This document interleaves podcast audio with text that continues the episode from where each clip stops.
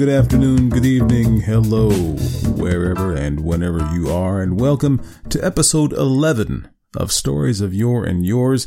My name is Shawn Ennis, and I am the host of the show. And this week we have got a new iTunes review, so let's get to that straight away.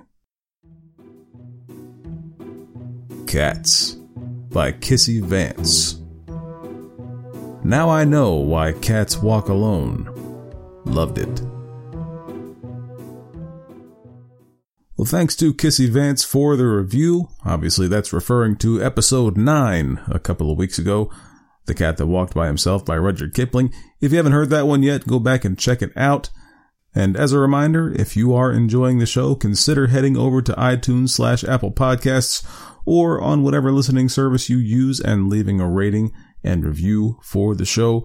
iTunes is the most beneficial for the show as it makes it easier for people to find us.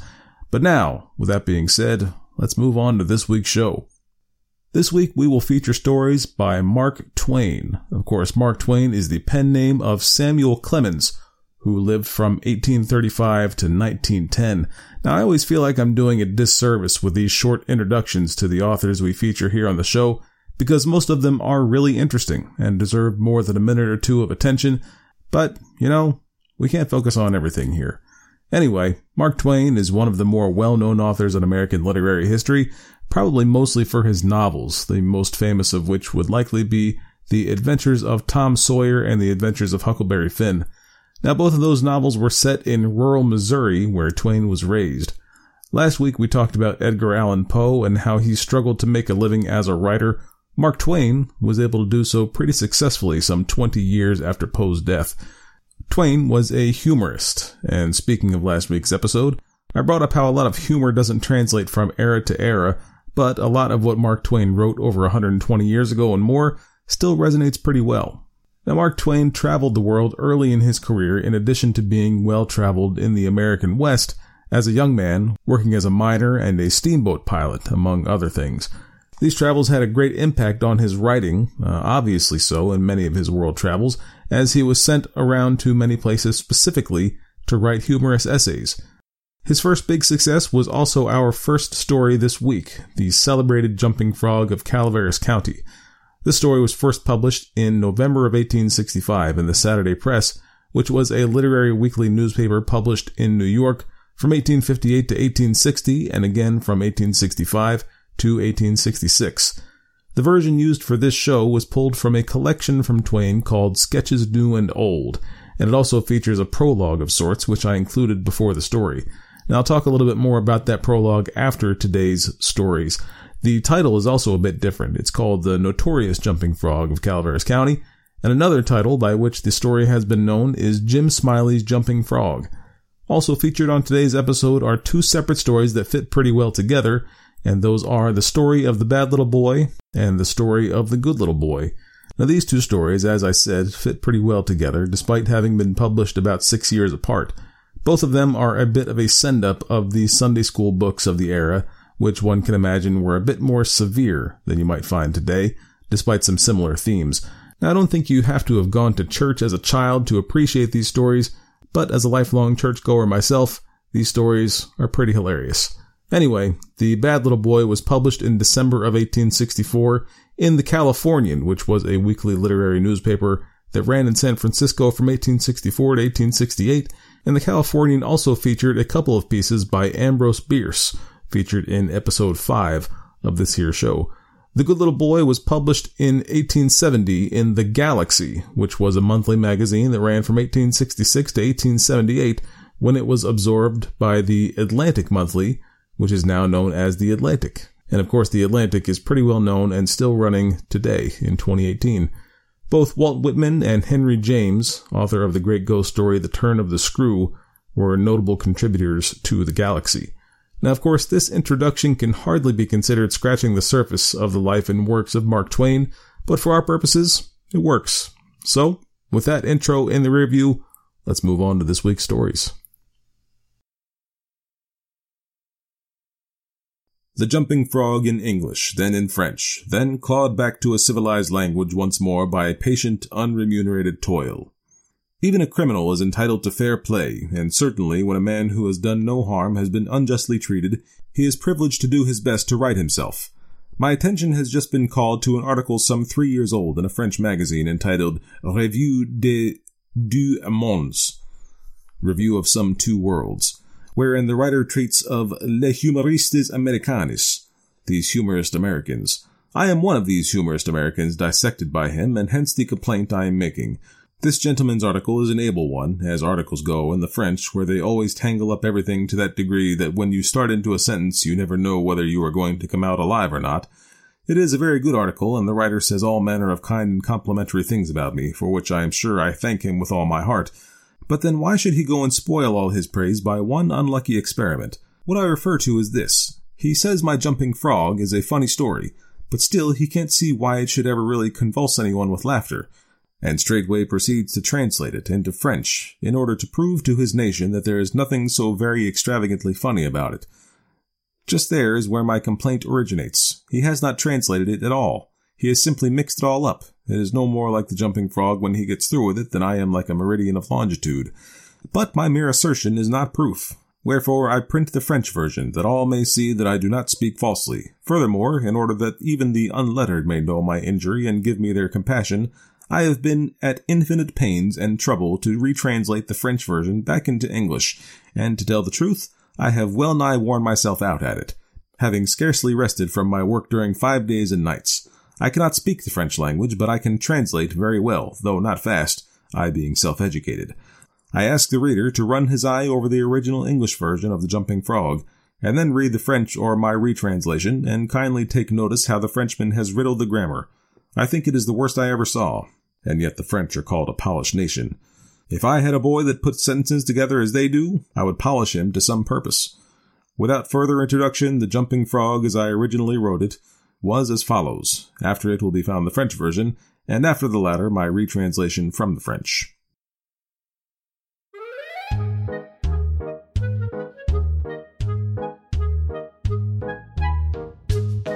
The Notorious Jumping Frog of Calaveras County by Mark Twain.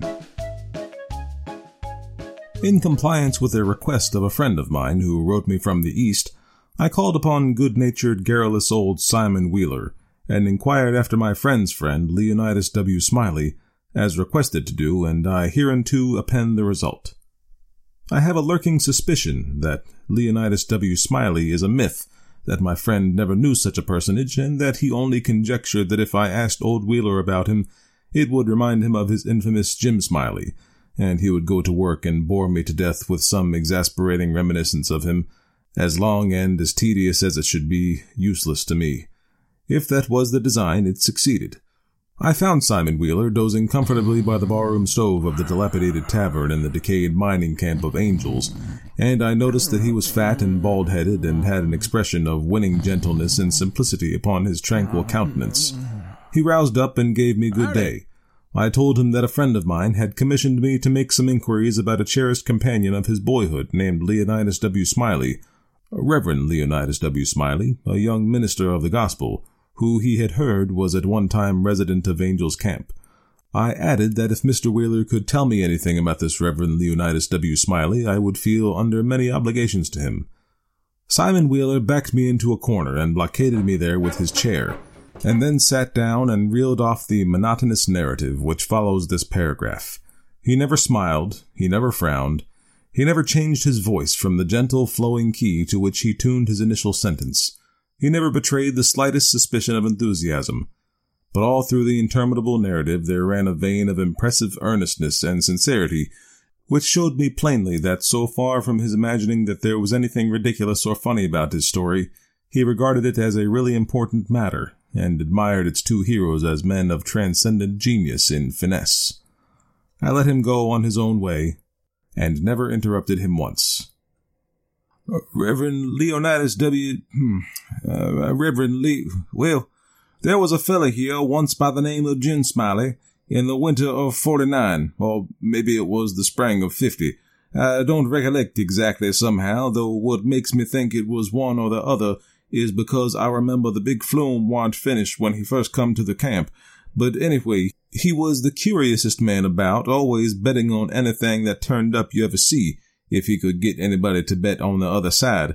And if he couldn't, he'd change sides. Any way that suited the other man would suit him in any way just so he's got a bet, as he was satisfied. But still, he was lucky, uh, uncommon lucky. He almost always come out a winner.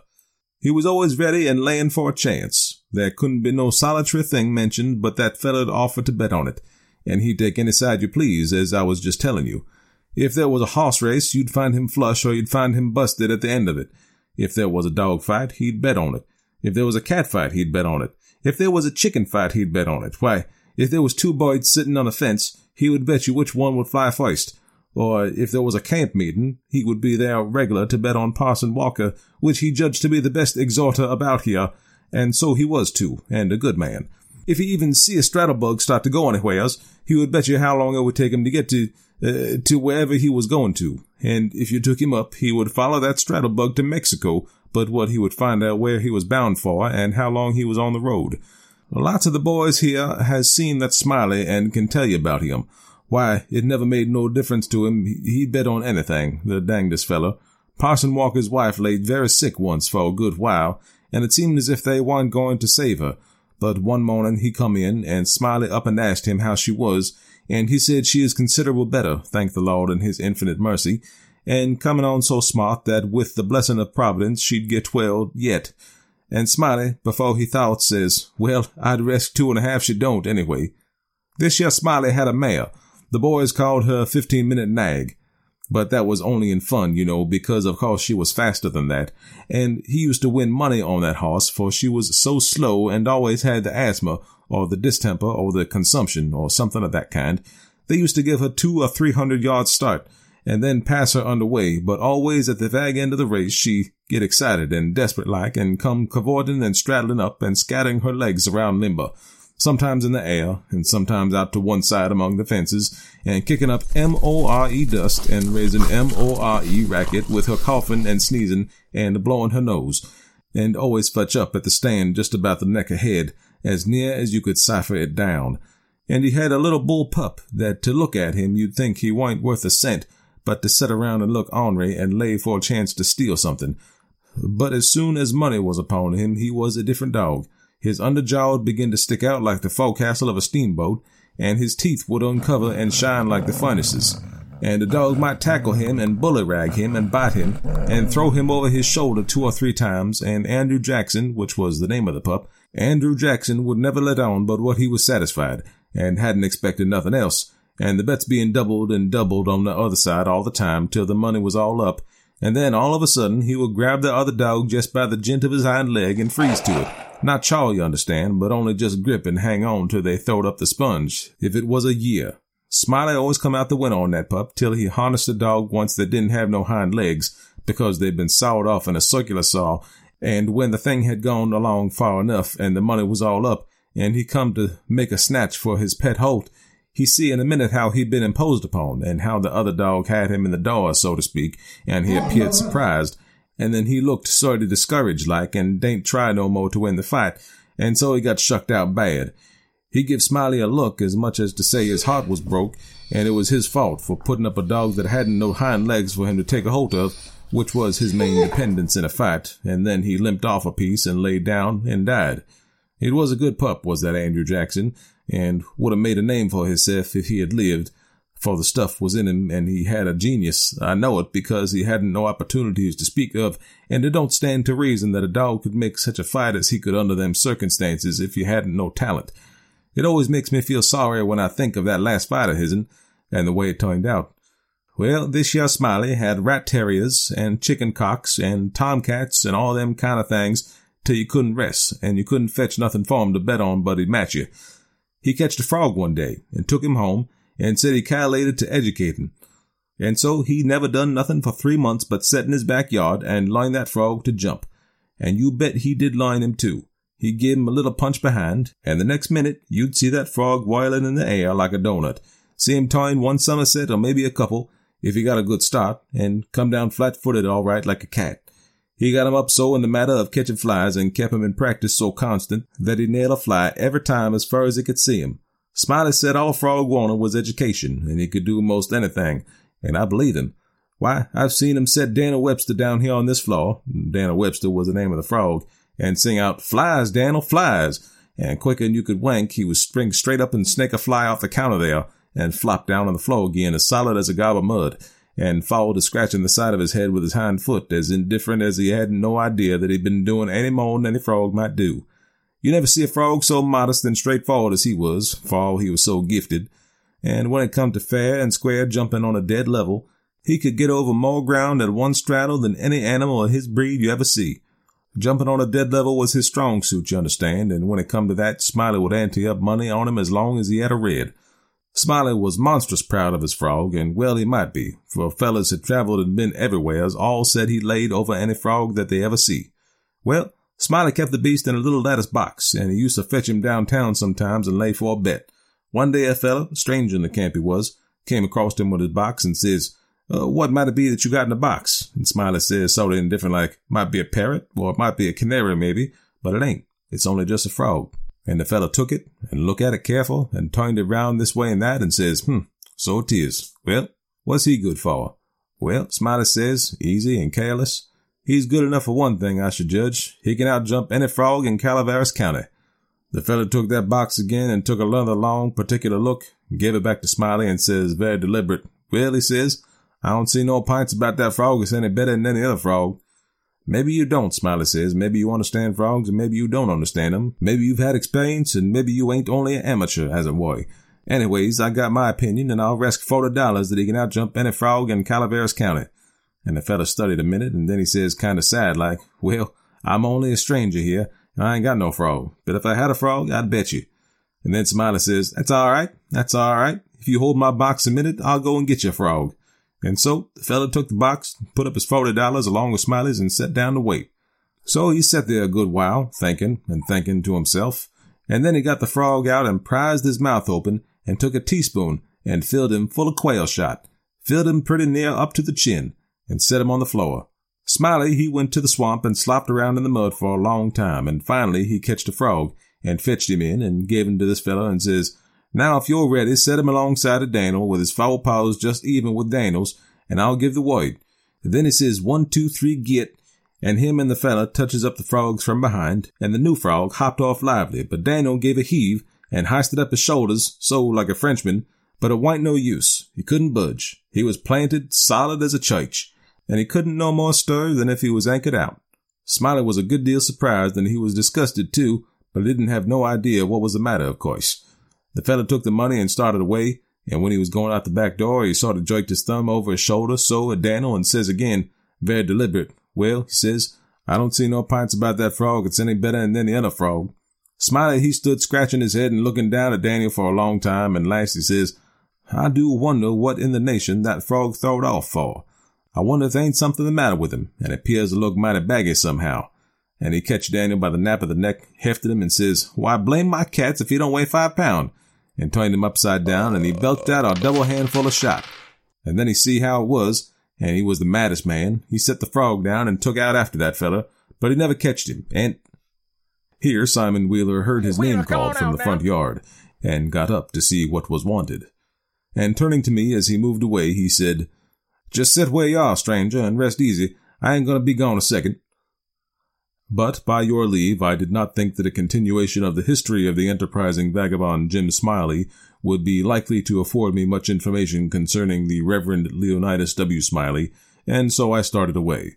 At the door, I met the sociable Wheeler returning, and he buttonholed me and recommenced, Well, this here Smiley had the yellow one-eyed cow that ain't have no tail, only just a short stump like a banana, and However, lacking both time and inclination, I did not wait to hear about the afflicted cow, but took my leave.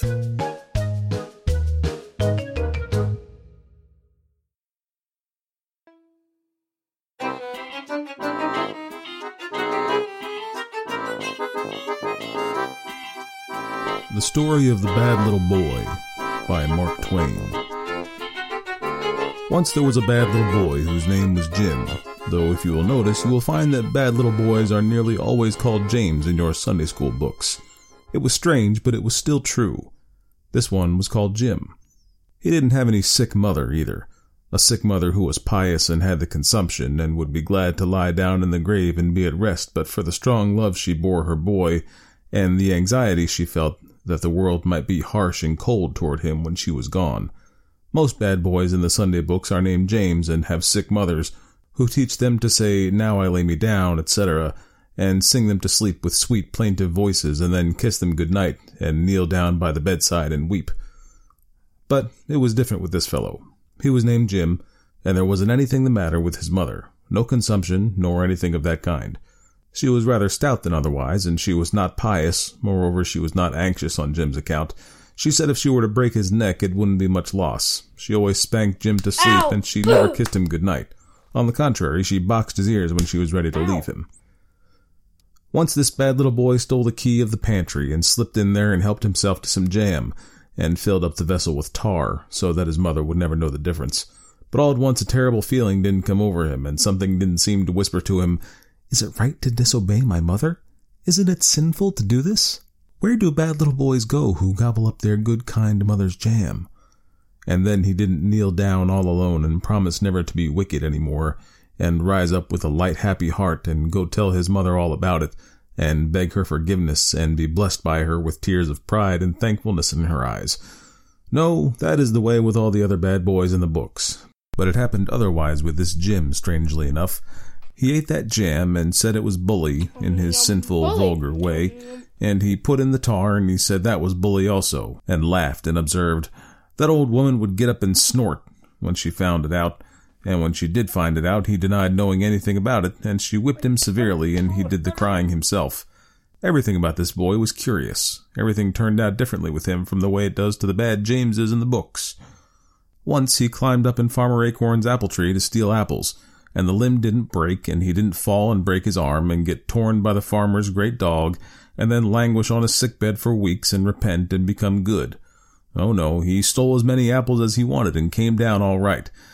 And he was all ready for the dog, too, and knocked him endways with a brick when he came to tear him. It was very strange. Nothing like it ever happened in those mild little books with marbled backs and with pictures in them of men with swallow-tailed coats and bell-crowned hats and pantaloons that are short in the legs and women with the waists of the dresses under their arms and no hoops on.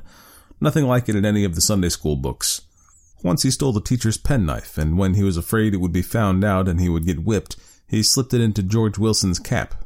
Poor Widow Wilson's son, the moral boy, the good little boy of the village, who always obeyed his mother and never told an untruth, and was fond of his lessons and infatuated with Sunday school.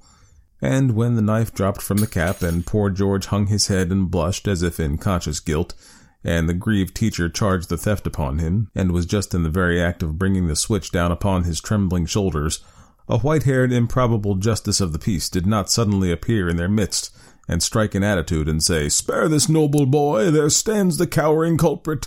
I was passing the school door at recess, and, unseen myself, I saw the theft committed.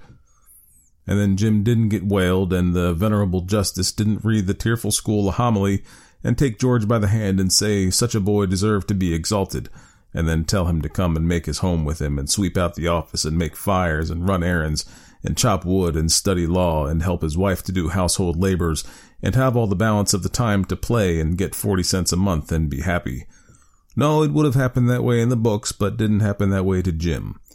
No meddling old clam of a justice dropped in to make trouble, and so the model boy George got thrashed, and Jim was glad of it because, you know, Jim hated moral boys. Jim said he was down on them milksops. Such was the coarse language of this bad, neglected boy. But the strangest thing that ever happened to Jim was the time he went boating on Sunday and didn't get drowned, and that other time that he got caught out in the storm when he was fishing on Sunday and didn't get struck by lightning. Why, you might look and look all through the Sunday school books from now till next Christmas, and you would never come across anything like this. Oh no, you would find that all the bad boys who go boating on Sunday invariably get drowned, and all the bad boys who get caught out in storms when they are fishing on Sunday infallibly get struck by lightning.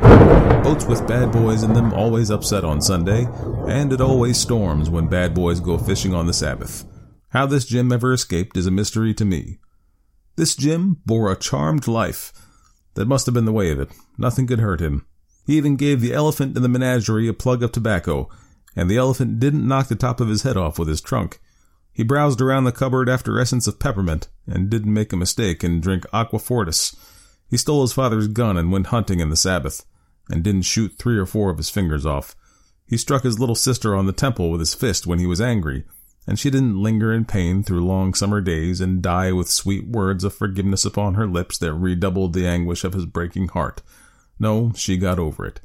He ran off and went to sea at last and didn't come back and find himself sad and alone in the world his loved ones sleeping in the quiet churchyard and the vine embowered home of his boyhood tumbled down and gone to decay. Ah, no, he came home as drunk as a piper and got into the station house the first thing. And he grew up and got married and raised a large family and brained them all with an axe one night and got wealthy by all manner of cheating and rascality. and now he is the infernalist, wickedest scoundrel in his native village and is universally respected and belongs to the legislature.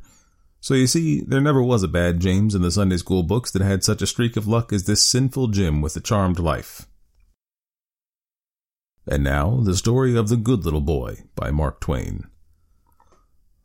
Once there was a good little boy by the name of Jacob Blivens. He always obeyed his parents, no matter how absurd and unreasonable their demands were, and he always learned his book, and was never late to Sabbath school. He would not play hooky, even when his sober judgment told him it was the most profitable thing he could do. None of the other boys could ever make that boy out, he acted so strangely. He wouldn't lie, no matter how convenient it was. He just said it was wrong to lie, and that was sufficient for him. And he was so honest that he was simply ridiculous. The curious ways that Jacob had surpassed everything. He wouldn't play marbles on Sunday. He wouldn't rob birds' nests. He wouldn't give hot pennies to organ grinders' monkeys. He didn't seem to take any interest in any kind of rational amusement. So the other boys used to try to reason it out and come to an understanding of him, but they couldn't arrive at any satisfactory conclusion. As I said before, they could only figure out a sort of vague idea that he was afflicted, and so they took him under their protection, and never allowed any harm to come to him. This good little boy read all the Sunday school books. They were his greatest delight. This was the whole secret of it. He believed in the good little boys they put in the Sunday school books. He had every confidence in them. He longed to come across one of them alive once, but he never did. They all died before his time, maybe. Whenever he read about a particularly good one, he turned over quickly to the end to see what became of him, because he wanted to travel thousands of miles and gaze on him. But it wasn't any use. That good little boy always died in the last chapter, and there was a picture of the funeral with all his relations and the Sunday school children standing around the grave in pantaloons that were too short and bonnets that were too large, and everybody crying into handkerchiefs that had as much as a yard and a half of stuff in them. He was always headed off in this way. He never could see one of those good little boys on account of his always dying in the last chapter. Jacob had a noble ambition to be put in a Sunday school book. He wanted to be put in, with pictures representing him gloriously declining to lie to his mother, and her weeping for joy about it, and pictures representing him standing on the doorstep giving a penny to a poor beggar woman with six children, and telling her to spend it freely, but not to be extravagant because extravagance is a sin, and pictures of him magnanimously refusing to tell on the bad boy who always lay in wait for him around the corner as he came home from school, and welted him over the head with a laugh, and chased him home saying, Hi, hi, as he proceeded. That was the ambition of young Jacob Blivens. He wished to be put in the Sunday school book. It made him feel a little uncomfortable sometimes when he reflected that the good little boys always died, he loved to live, you know, and this was the most unpleasant feature about being a Sunday school book boy. He knew it was not healthy to be good. He knew it was more fatal than consumption to be so supernaturally good as the boys in the books were. He knew that none of them had ever been able to stand it long, and it pained him to think that if they put him in the book he wouldn't ever see it. Or even if they did get the book out before he died, it wouldn't be popular without any picture of his funeral on the back part of it. It couldn't be much of a Sunday school book that couldn't tell about the advice he gave to the community when he was dying. So at last, of course, he had to make up his mind to do the best he could under the circumstances, to live right and hang on as long as he could, and have his dying speech all ready when his time came. But somehow, nothing ever went right with the good little boy. Nothing ever turned out with him the way it turned out with the good little boys in the books. They always had a good time, and the bad boys had the broken legs. But in his case, there was a screw loose somewhere, and it all happened just the other way. When he found Jim Blake stealing apples and went under the tree to read to him about the bad little boy who fell out of a neighbor's apple tree and broke his arm, Jim fell out of the tree too, but he fell on him and broke his arm, and Jim wasn't hurt at all. Jacob couldn't understand that. there wasn't anything in the books like it. And once, when some bad boys pushed a blind man over in the mud, and Jacob ran to help him and receive his blessing, the blind man did not give him any blessing at all, but whacked him over the head with his stick and said that he would like to catch him shoving him again, and then pretending to help him up. This was not in accordance with any of the books. Jacob looked them all over to see. One thing that Jacob wanted to do was to find a lame dog that hadn't any place to stay, and was hungry and persecuted, and bring him home and pet him and have that dog's imperishable gratitude. And at last he found one and was happy and he brought him home and fed him. But when he was going to pet him, the dog flew at him and tore all the clothes off him except those that were in front, and made a spectacle of him that was astonishing. He examined authorities, but he could not understand the matter. It was of the same breed of dogs that was in the books, but it acted very differently. Whatever this boy did, he got into trouble. The very things the boys in the books got rewarded for turned out to be about the most unprofitable things that he could invest in. Once, when he was on his way to Sunday school, he saw some bad boys starting off pleasuring in a sailboat. He was filled with consternation because he knew from his reading that boys who went sailing on Sunday invariably got drowned. So he ran out on a raft to warn them. But a log turned with him and slid him into the river. A man got him out pretty soon, and the doctor pumped the water out of him and gave him a fresh start with his bellows, but he caught cold and lay sick abed nine weeks. But the most unaccountable thing about it was that the bad boys in the boat had a good time all day and then reached home alive and well in the most surprising manner. Jacob Blivens said there was nothing like these things in the books. He was perfectly dumbfounded. When he got well, he was a little discouraged, but he resolved to keep trying anyhow.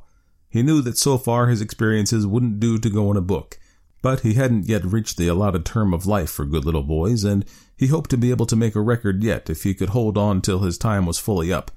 If everything else failed, he had his dying speech to fall back on. He examined his authorities and found that it was now time for him to go to sea as a cabin boy.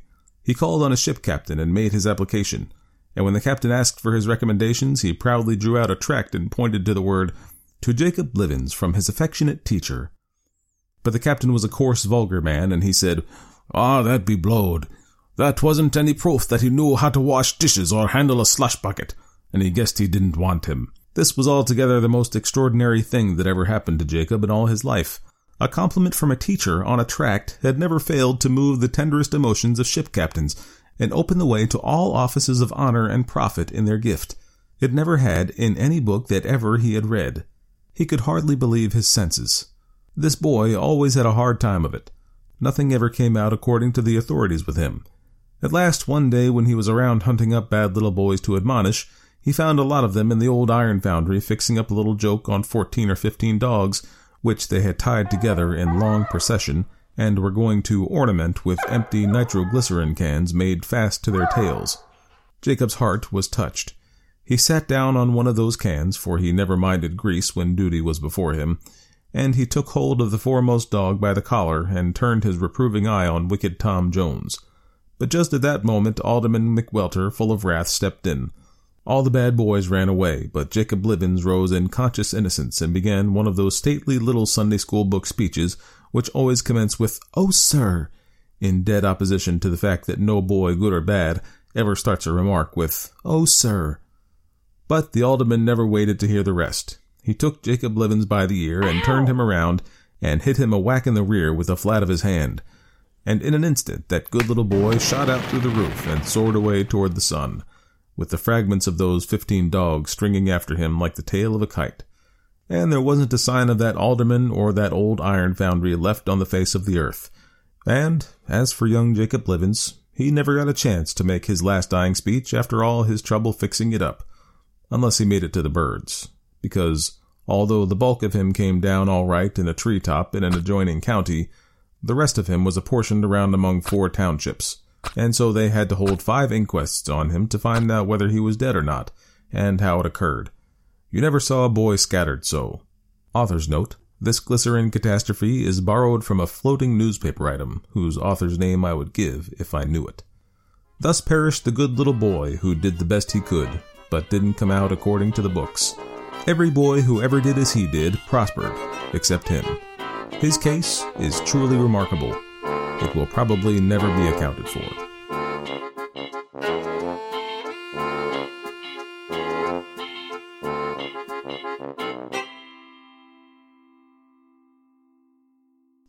I think we've all heard it said that good deeds and kindness are their own reward. But for poor Jacob Blivens, his reward was delivered a bit differently. Now, one more note about the jumping frog, as I mentioned earlier, uh, that I would talk about the prologue later in the show.